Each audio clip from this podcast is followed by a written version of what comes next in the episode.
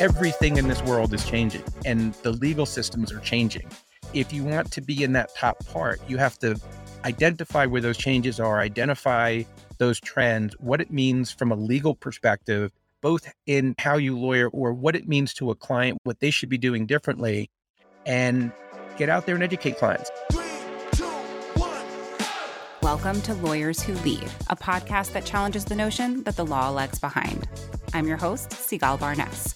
Each week, I invite a lawyer who's making powerful changes through extraordinary leadership. In each episode, we'll travel through another lawyer's life, identify what they do best, and then devise how to apply these concepts to your own world. So let's get to it. Welcome to Lawyers Who Lead. I'm your host, Sigalle Barness. Our guest today is a lawyer who's bringing over 30 years of IP and tech law strategic advice and thought leadership, especially ones driven by new business models and disruptive technologies. His practice focuses on blockchain, interactive entertainment, AI, and online gambling. This is a lawyer who has been involved in blockchain since 2012 and has been recognized by leading organizations including Best Lawyers in America, Cryptocurrency, Blockchain, and FinTech Trailblazer, and the National Law Journal. Please welcome our next lawyer who leads and the co head of both Sheppard Mullin's blockchain and games teams, James Gatto. Jim, it is wonderful to have you here. It's a pleasure to be here, Sigalle. Thank you very much for having me. Of course. I actually still remember the first time you and I spoke. It was many years ago when I reached out to you to do some Lawline courses on virtual reality. I was super excited. I was ready to create this whole virtual reality series. And when I reached out to you, I was so surprised to find someone that was equally excited to do it with me. And since then, we've been doing a lot of courses with you on Lawline. So if you could tell me a little bit about how this all started. Yeah, so it's just been a 30 year journey. I have an engineering degree, went right into law, never worked as an engineer, but I've always been fascinated by new technologies and new business models. And I learned pretty early on as a lawyer, anytime there's change in technology or business models, it's good for lawyers. There's always going to be IP work, there's new tech regulatory issues. And so I've always tried to spot the trends, see what's new, kind of get out and study the issues before others and try to build a practice around that. And that's largely what I've done for the last 30 years. So you started out as an engineer. Did you always know that eventually you wanted to become a lawyer? I fell into it. I studied engineering and was debating a number of different things and decided to go into law. And I'd heard about patent law at the time. Back then, patent law was going through a pretty significant evolution in the US. They'd created a new Court of Appeals for the Federal Circuit, and patents were really starting to become more valuable. And I always was interested in the intersection of law and technology, really captivated me and jumped in with both feet. And here I am 30 plus years later and still loving it.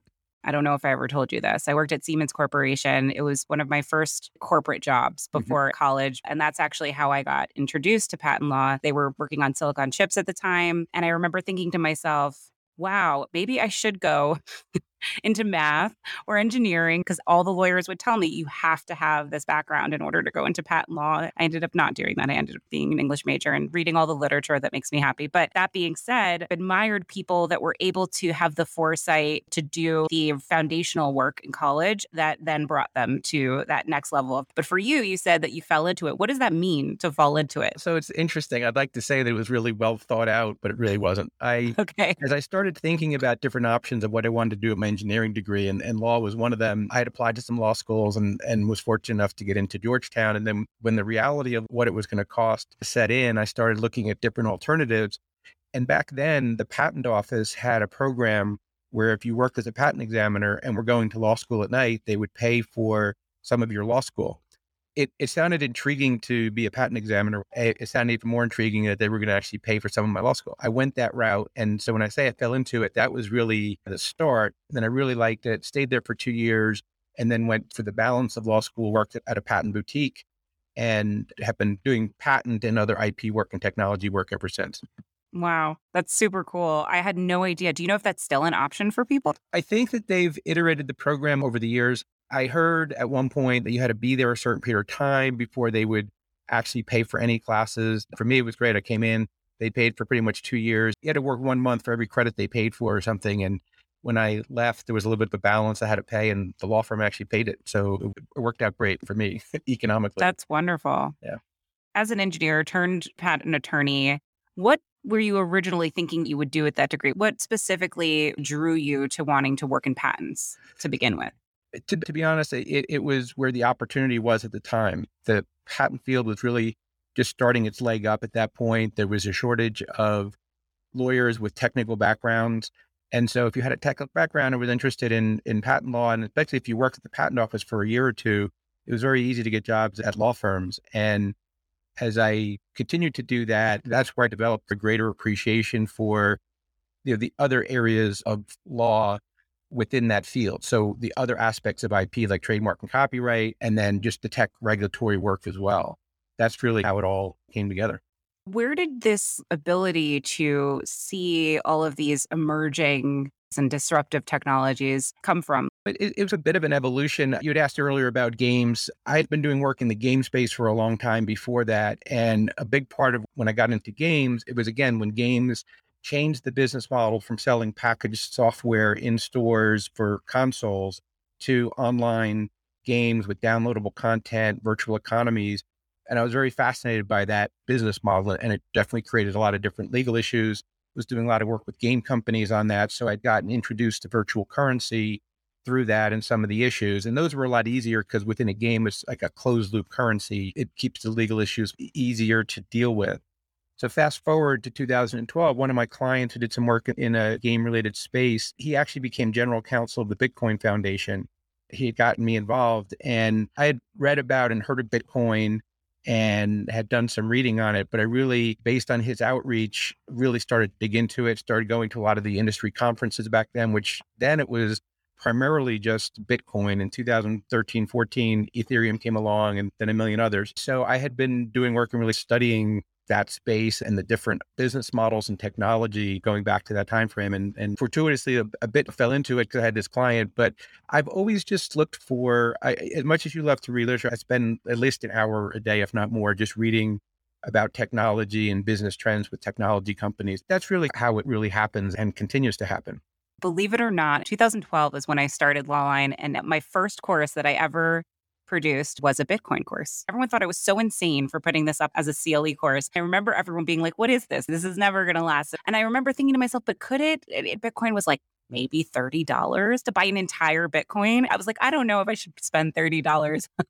so now I'm just like, I can't believe I didn't buy it. But I think that really speaks to you because I think there's a lot of people like me in the world who can see it and can see that it's opportunities. But then there's other people that really lean into it and say, I feel confident in the future of this. I'm ready to lean in. What do you think allows you to be able to do that? What are the things that you look for that you could identify to say, you know what, this is more than just an interest. This is something that I believe has something more substantial to it? That's a great question. I think the primary answer is that I really try to dig into the technology, right? So when there's new technology, there's always hype and there's a lot of misinformation out there, and a lot of people repeat what they hear in the news and don't dig in. And I dig in and I try to formulate an assessment. Sometimes I'm right, sometimes I'm wrong. I think back like in the early days of of the internet, like in, in 94, even before it really was full scale commercialized, I'd really studied that. I'm like, this is going to transform the world. Everyone else, not everyone else, but a lot of people were, this is a fad. Why would I need this? And blockchain is very similar. A lot of people don't understand the technology. There's bad things that are happening by bad people. That always happens with new technology. But I've dug in, and in my belief, the way that I look at this is that the internet is an information protocol. It's a way to move information around the world. Blockchain is a transaction protocol. It's a way, in a decentralized way, to validate, process, and store transactions. And so I, I think that the underlying technology is sound. I think there's a lot of experimentation going on right now there's the early pirates are always trying to make a quick buck and it gives a black eye to the industry to get started. The regulators have been a little slow to regulate. They're trying to understand it. They don't want to kill it. And it's a difficult thing because they're trying to fit a square peg in a round hole. So I look at all of that and say, is this something that has real value, notwithstanding the short term issues? And if so, it's something I'm going to lean into and roll my sleeves up and dig in and work with companies on. That's fascinating. When you do your research and your reading, what is the gamut of where you go to to really focus and ensure that you're getting the full picture of what you're researching? It really varies. But like with Bitcoin, you got to start with the white paper. A lot of people that play in cryptocurrency never read the Bitcoin white paper. I don't know how you can do that. It's like reading almost the instruction manual. So that's part of it. I listen to a lot of podcasts. I find a lot of publishers that cover the topic well, not the the hype part, but the technical part, the business part. I go to a ton of industry conferences and just speak to experts and just have conversations with people who I think are really smart and listen to them. And you hear different opinions, but by talking to a lot of smart people and processing it, you can formulate your own version of the truth around this and come to a well reasoned conclusion and not just like reading the headlines. Yeah. Absolutely. I think that's really good advice, especially because it is very easy to just read from people that feed into the hype, whether that's NFT is going to make you a millionaire to NFT is the worst thing that's ever happened to our society. But at the end of the day, where I really want our listeners to really listen to you is really ensuring that you're surrounding yourself and continuing to be a part of a community that's really thinking deeply. So I think that's awesome. You did mention that you started really in gaming are you a gamer? I don't remember if you and I have talked about this. I, I, like video games. When I was in college, I played a lot of video games. They were very different than they are now, but I was always interested in games. And then when I was able to get to the point where I was representing so many game companies that I would try as many games as I could, but didn't have time to play a lot of the MMOs and the, the games that really require a lot of time. So I became more of a sampler of some of those games. But yeah, I continue to play games. My daughter once pointed out that she thought I got paid to play games for a living, and it wasn't quite exactly that way, but that's living the dream, honestly. What's your favorite game of all time, if you can pick one? I'll be honest, my favorite of all time, this is gonna this is gonna date me, is like when I was in, in college, I used to play Donkey Kong. I love strategy games. I love thinking you know, strategically and, and whether it's MMOs or other types of games, there's just been dozens that are that, that have been come and gone that have been fun. Since you have so much clout with the video game industry, I'd like to make a request. I'd like more couch co op games. My husband and I play video games all the time, but it's very difficult for us to find good games that we can sit in the same room together and play mm-hmm. on a console. I will put the message out. That's what I'm looking for. And they have to have good graphics, good storytelling. I want lots of options on what my characters wear. it's important to me. Fashion is going to become even more important with blockchain and metaverses. It's really cool to see what's happening in the digital fashion space. Yeah, talk to me about that a little bit. Uh, companies like Nike, they bought a digital sneaker company. You've seen a lot of the, the very high end brands are selling NFT outfits and stuff. M- many of them will be ultimately usable across different platforms. And just like in the real world, we want to portray an image, whether it's high fashion or wh- whatever the image is. In the real world, people will do that in virtual worlds, metaverses, etc. And the, the cool thing is that for many of these metaverses, people will have different personas and different metaverses. If you go to one that's more of a professional type environment where you're engaging with coworkers or clients. Think of it like maybe a LinkedIn type version of a metaverse. As the lawyer, the buttoned up suit. And, then you go into the, the more fun places and you're doing something a little more chill and cool and casual, and you may have a, your clubbing outfit. So it's just going to replicate real life. But that is going to be a huge part of the market because every avatar based platform people are not going to show up with a, with a generic avatar. People are going to dress and people are going to accessorize. And the brands that are seeing that and are jumping in early, buying land in some of the metaverses. They're exploring now, but they're learning what works and what doesn't work. And it's really cool to see and, and work with some of those companies. Every single time I start a game that allows me to go into that type of detail for my avatar, I will spend a considerable amount of time dressing my avatars up it's important to me that I look the part. exactly. And that's how everyone will ultimately feel because everyone they see around them is going to be like that. And I think when you combine that with like photorealistic avatars and real time animation of avatars that will mimic your eye, head, mouth movement, like it, it, the experience is going to become so much better than what it's ever been. I think the early days of virtual worlds was a cool experiment. Technology was clunky, but when you fast forward to where we are now, the reason a lot of these metaverses are really taking off, these technologies have all come together and have moved forward. You have AR and VR, which are much more ready for prime time than they've ever been. The avatars and the, the fashion we talked about, the ability to land and then you build on it and you do stuff with it. This builder economy is becoming much more prevalent like throughout society. You look at even like kids with Roblox and Minecraft. All of these trends have come together and then powered on the back end by blockchain based management of assets like land and your digital fashion and your avatars and whatever else. we're at this point in time where the technologies and the societal adoption and, and use of them have come together. And that's why we're seeing this huge inflection. Absolutely. I think about a lot about how Jules Verne's writings, like 20,000 Leagues Under the Sea and The Mysterious Island, a lot of the things that he talks about were like hot air balloons and things of that nature that later became a reality.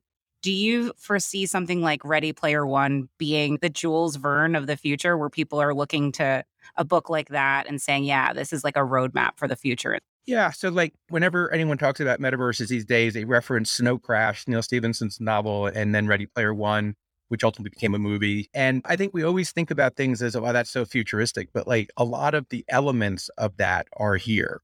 Well, whether we'll get to that full single metaverse where all these metaverses are connected, that may happen at some point. But so many things that we've seen for decades that seem so futuristic. I remember like Dick Tracy, his little communicator watch in the comics back in the 60s and 70s. People like, oh, that's crazy. And we all have Apple Watches now. We've got self driving cars, flying cars soon.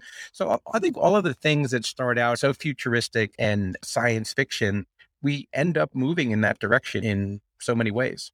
Wait, did you say we're going to have flying cars soon? Oh, yeah. There's prototypes at work. Really? We're trying to get self driving cars on ground first, but yeah. Yes, absolutely. Self driving, I can get behind. I'm not sure that I can get behind the flying cars because I'm worried. well, there's a lot less potholes up there. That's one advantage. Less maintenance of roads, right? Exactly. Oh, that's so interesting. In this time where we're talking about the metaverse, you did mention that there is a lot of AR and VR technology, AR in particular, augmented reality, right? This idea you can actually have a space that then gets layered with the virtual world. How much are you seeing investment and thought into augmented reality? Is that a thing that's still at the top of people's minds? Yes, is the short answer. What I believe is that it's taken a while to get where we are. I really think we're going to see the next leg up very soon. There's a lot of big companies, like so Snap is doing a lot with AR. There's more companies building AR headsets. Apple has been investing in, in AR for a long time. Tim Cook has said it's going to be big. I think in the next year or so, we're going to see a lot more both devices and applications and integration with metaverses and, and apart from that. And I think it's gonna it's gonna really take off. I think that when you look at AR versus VR, I think they're both great, and they there's many advantages that each of the technologies have. But at a very high level and simplistic view, with AR, if you have a set of AR glasses, like you can be walking down the street and just augmenting your day to day experience. Whereas for the most part with VR, you got to put a headset on and you're in a virtual environment. You mostly can't be walking around. So it, it's time you're taking to get some really cool experiences, but normally will be separate and apart from what you're doing in your day to day life.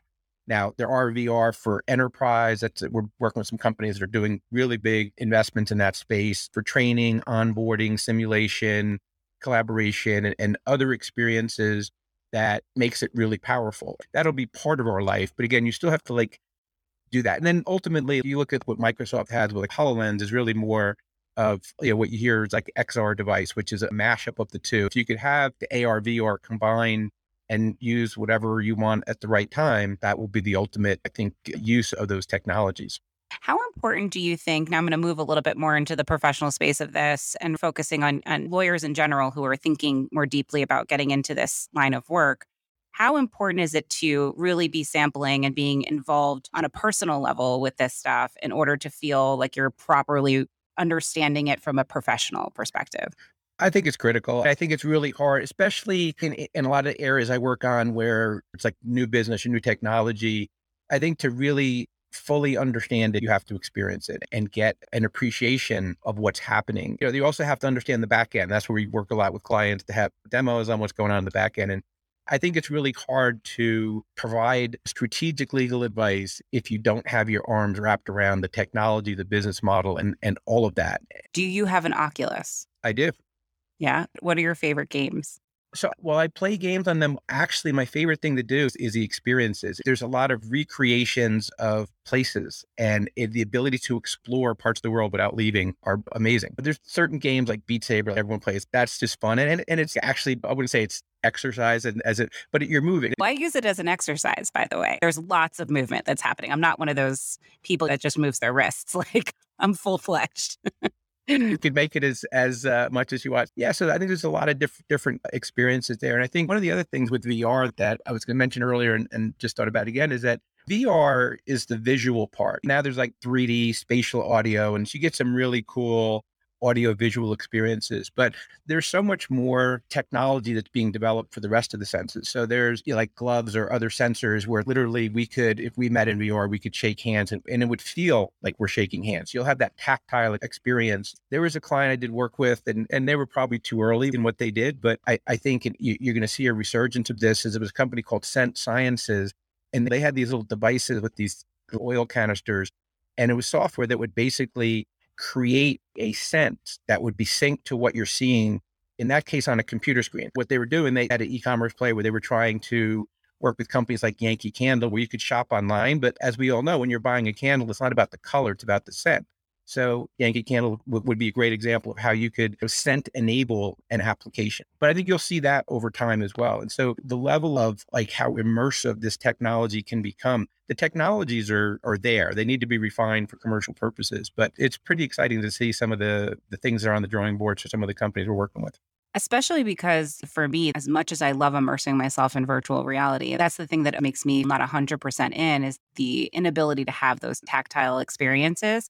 And especially when it comes to things like smell which is probably one of the most powerful senses in a lot of ways because it, it can bring you back. It's very nostalgic. We know nostalgia is a very big part of entertainment and experiences. I think it's super important to have those. I never even thought about the business ramifications of like a candle company that can really sell their candles online when you have the ability to smell them beforehand.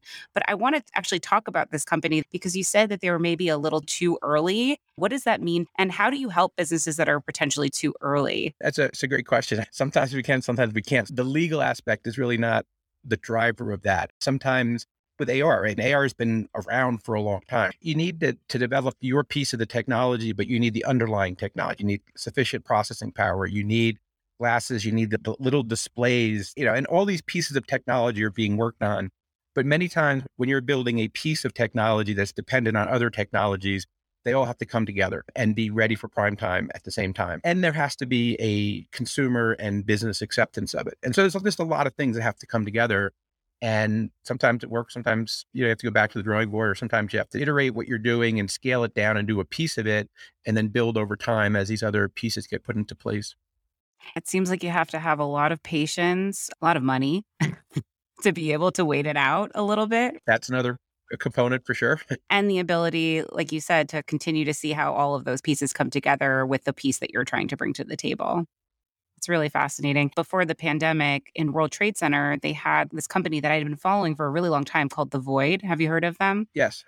And so the Void had a pop up in World Trade Center in the Oculus, not the Oculus Quest, but the Oculus in the World Trade Center. And it was awesome. They had a Star Wars experience, and it was the most incredible bringing together of all these different technologies of VR plus the AR and the ability to feel heat Mm-hmm. as you were going over lava or the ability to hold a gun when you were a starship trooper. And, and I, I just marveled at the ability to take all of those things and put them into a 15 to 20 minute experience. But i always said to myself like how could you possibly scale this? I don't understand what that looks like from a business perspective. Have you ever experienced them yeah, it's cool. You look at like other areas like cars, for example, like car companies constantly do these concept cars that are futuristic and that most of them not production ready. But there's a lot of industries where companies will map out the future. And then the question is, what's the timeline to actually get there with a commercial product? That's the challenge, right? Again, some of it's in your control, some of it may be dependent on third party technology or software or other things that you need to partner with people, whatever. And again, that has to just all come together. It's fascinating. And that multi-sensory experience, like you were saying, is just more captivating. VR is cool. The 3D audio and the visuals are really cool. But when you put other layers of sensory experience on it, it just takes it to a whole different level. It's incredible and amazing to me. So, on that note, because I like this idea of a timeline, if a business comes to you and uh, they are too early in some ways, is there ways in which you can strategically advise a business to slow the timeline or to take like smaller steps in order to keep themselves going, but also not invest too much too quickly and potentially die out? it's case by case. I'd say the biggest challenge is when a, a company comes to us and they're like a platform that can be used across many industries. And you could certainly pursue all the industries at once, or you can pick one or two and, and really get entrenched. And that's a big decision from a business perspective is which way do you go? That is a, an example of that. That's where you, even where you have the technology today and it's usable, but you have choices on where to deploy it. That's an easier choice than, okay, here's technology. It's not ready today. How long do we keep pushing this and hoping we can get to revenue? Right. So sometimes you have to do the minimally viable product and get started with something to get the concept out in the market and then iterate it as there's more acceptance, user feedback, and, and, figure out what the market really wants. That's a big area we see a lot of times with technology is you could build cool technology, but if you're not solving a problem or if users are like, yeah, that's cool, but I'm not going to pay money for it, you're not going to have a business. So you have to look at kind of all those factors. What do you think the number one thing the metaverse solves for? That's an interesting question. I, I think it provides an immersive way to experience social you know, communication, right? We think about where we are today with social media, it's become pervasive. And there's even my mom uses social media and she doesn't, she's not a computer person. And I think that everyone wants to be connected with people, friends, family, business people, whatever. And it's a, a limiting experience, right? It's text based for the most part with, you know, pictures here and there. But when you take it to that next level of communication, I really think at, at the the core of it, it's a much greater enhanced social experience with commerce wrapped around it. We've seen like some of the online virtual concerts that have happened have been pretty successful. I think you're going to see a lot of like music venues and, and entertainment and and social experiences like that in metaverses. And so I think it's just a way bring people together in what we're already doing with social media in a much more immersive and heighten it heightens the experiential value of what we're doing it really like deepens the desire for human connection that can actually span across the world, which is super cool. I love that. And as we were, touching on earlier, you can post your selfie pictures and stuff, but when you have an avatar and you're immersed in that experience with other people and you've got your digital fashion on and you can communicate and be virtually present, but like your avatars can be facing each other. And if you get facial expressions, that level of communication is just so much, so far beyond where we are right now. And that's all pretty much feasible. What I also love about it, cost of entry aside, which, you know, has to be worked on eventually, it creates just a whole level of accessibility. Someone that is potentially unable to travel can now travel. Someone that is unable to walk can now walk in a virtual sense. And so this idea of accessibility, this idea of people's ability to do things they wouldn't otherwise be able to do in the physical world, they're now able to do in the virtual world, which I think is there's so much opportunity there. Absolutely. Super cool. All right, I'm going to go through the rapid fire questions a little bit. First and foremost, what does leadership in the law mean to you? The way I describe it, it's seeing around corners. If you were working in cutting edge areas of technology and, and new business models, things aren't all mapped out from a legal perspective. And it really requires thinking through what existing laws apply because technology always leads regulatory issues and, and, and legislative changes. And so technology gets out there, pushes the envelope, and then regulators figure out what needs to be tweaked based on what's working and what's not working. So you have to anticipate that to some extent. And I think we're seeing that with NFTs right now. People are throwing so many things out. And we've been telling people for years about some of the problems, what you should avoid. And we're now seeing like a whole wave of lawsuits that is a textbook example of what not to do. And so it's that concept of figuring out how you can work with companies that want to push the envelope, do it in a way that's legally compliant, and then have them be positioned for the future as well. So when we say seeing around corners and we're saying about anticipating things and staying legally compliant, I want to dig there for a second. What does that actually look like practically? Like if you have an associate that's working with you and you're like, okay, you got to see around corners, we're going to start working on NFT stuff together. Like how do you actually practically give that advice to someone? What are some of the things that you're doing? We'll take a simple example. Every client that's doing something online needs a terms of service. And for the most part, the terms of service is a legal document, but most users don't read them unless they ever get into a lawsuit and their lawyer reads it to them. So the document is there in large part, if it's done properly, it protects the company. And so if you look at what could go wrong with whatever that business model is and how users might misunderstand something or how they might be upset and want to make a claim against the company, part of it is thinking through okay how can we structure the terms of service in a way that will minimize all that be fair to users you always want to be fair to users you want to be clear in your disclosures and you want your terms of service to be consistent with what you're telling people in a marketing message, but you want to protect yourself legally. And we've seen many cases where people had terms of service that weren't well done and they got sued. And when they relied on the terms of service, didn't really help the company much. So you try to avoid that. Another bucket is when you're doing partnerships with other companies and doing a partnership agreement. Okay, here's the deal today. But when you think through, okay, where is this going down the road? We'll take IP, for example. So each company comes to the party with their own IP, and you can say, I own mine, you own yours. But over time, there's going to be some jointly developed IP. How do you deal with that down the road, both when the partnership is still going on and when it's over? It's always going to end at some point. No one ever thinks about that when everything's good. So you want to think through those issues and make sure that your client owns as much as they can or should based on the agreement.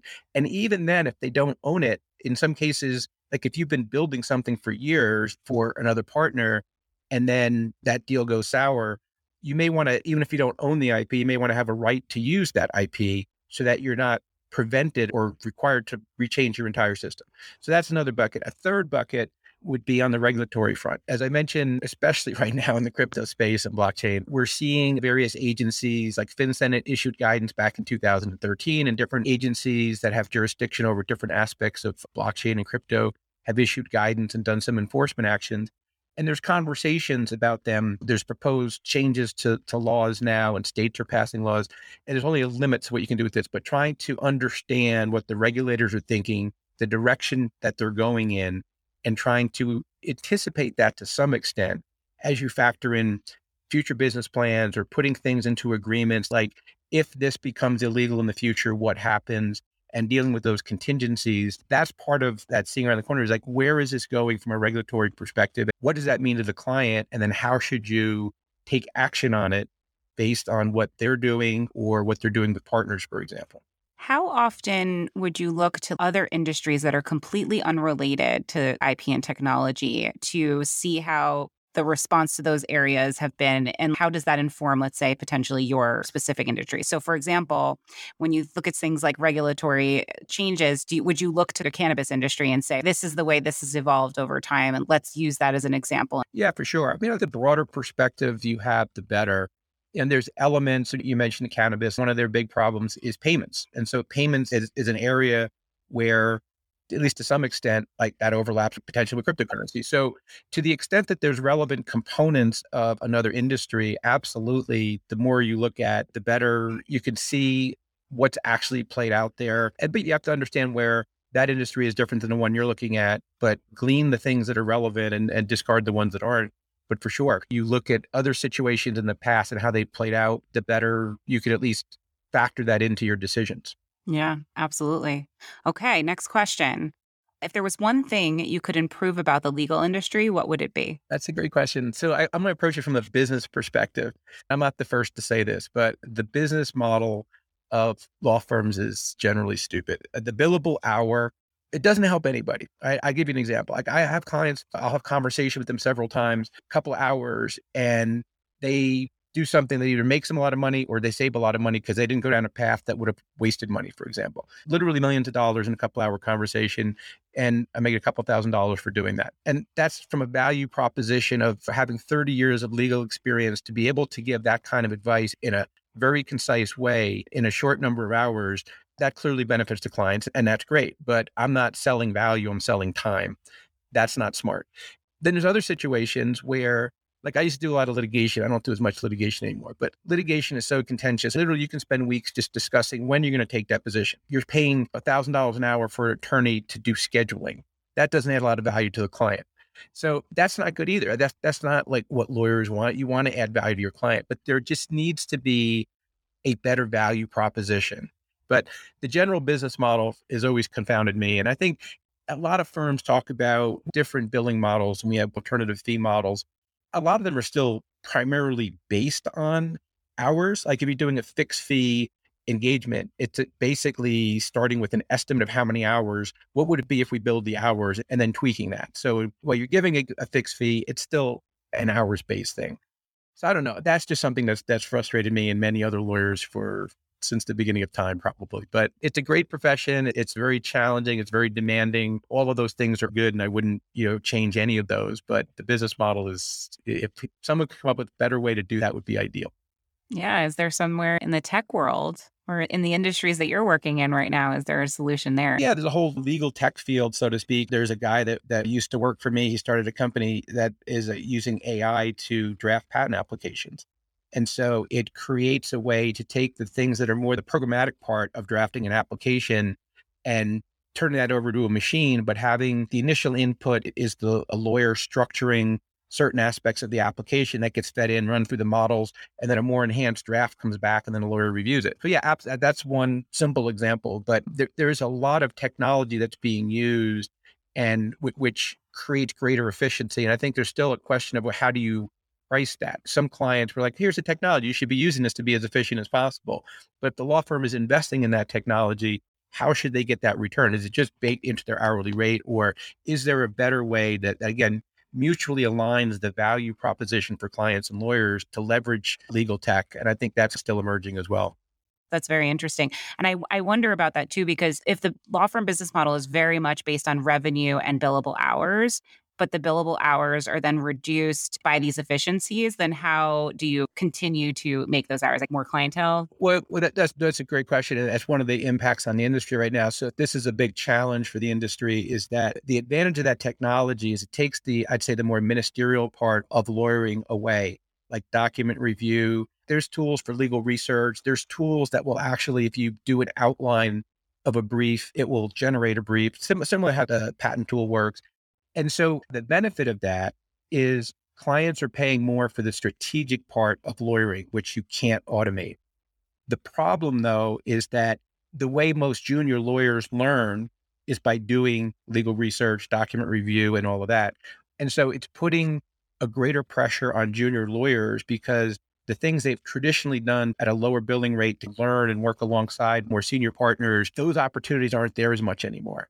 And so it's becoming harder in big law for junior associates to have a value proposition. There's some clients that have recognized that and they'll limit what they're going to pay. They don't want to pay to educate a lawyer. And so, again, that's a, a, situation where there needs to be a better balance and a rethinking of the system as to how, with these advancements in technology, you bring new lawyers along in a way that's cost effective I've been interviewing a lot of people, and one of the things that people say that they would change about the legal industry is the structure of law school.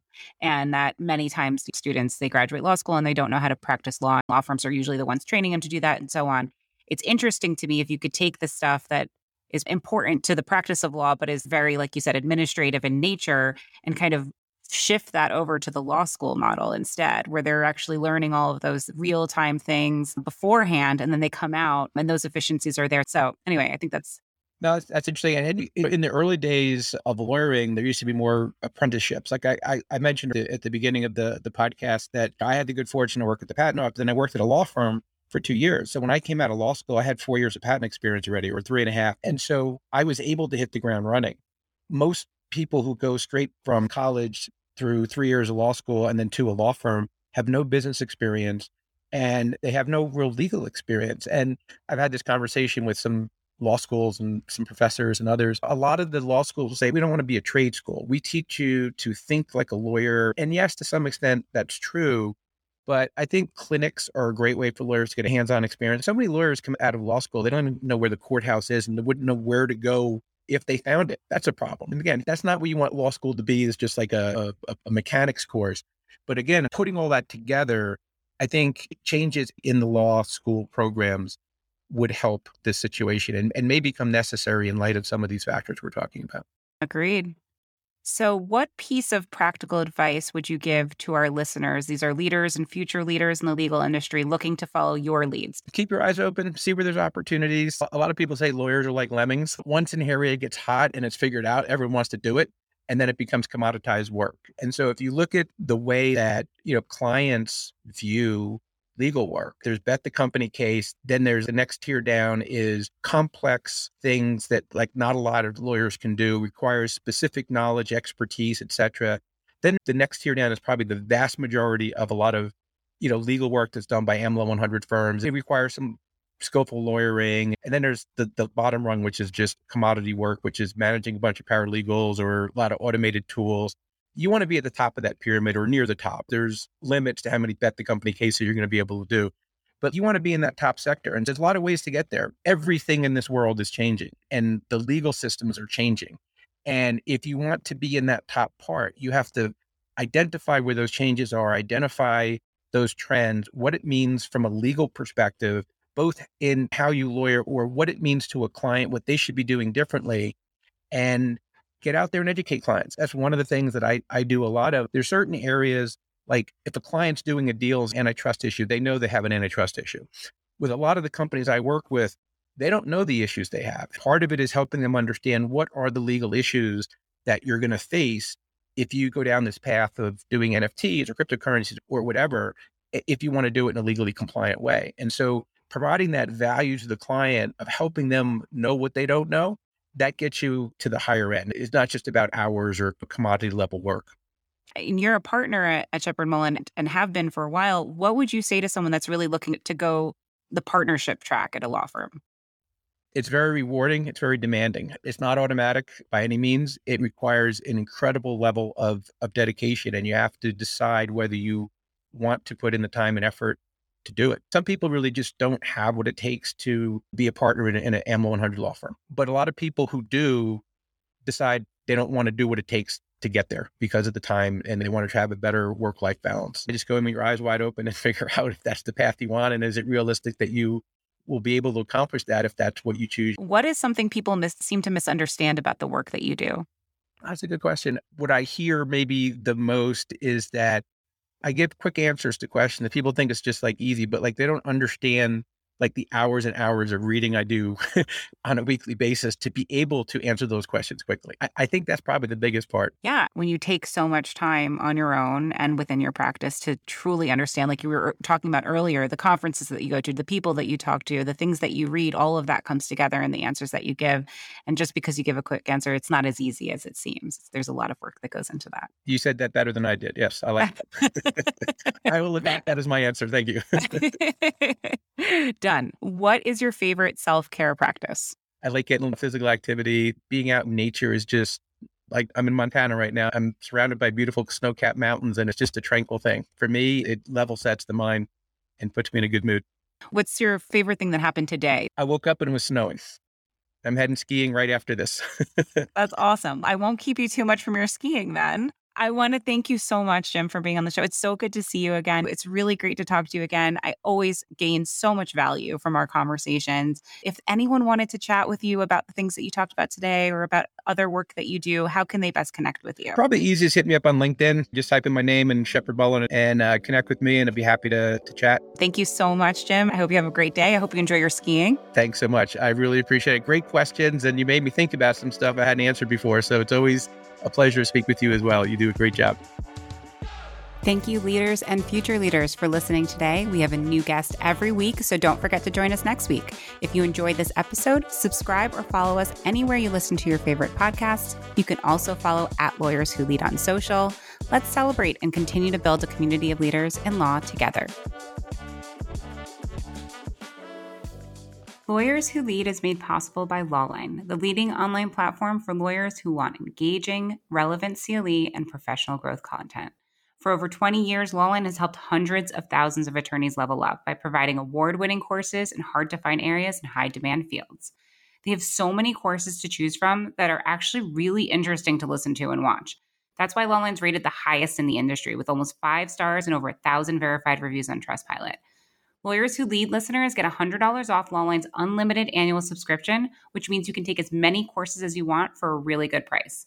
Just visit lawline.com slash podcast to get the special offer. Check out Lawline for the best content for leaders and future leaders in legal.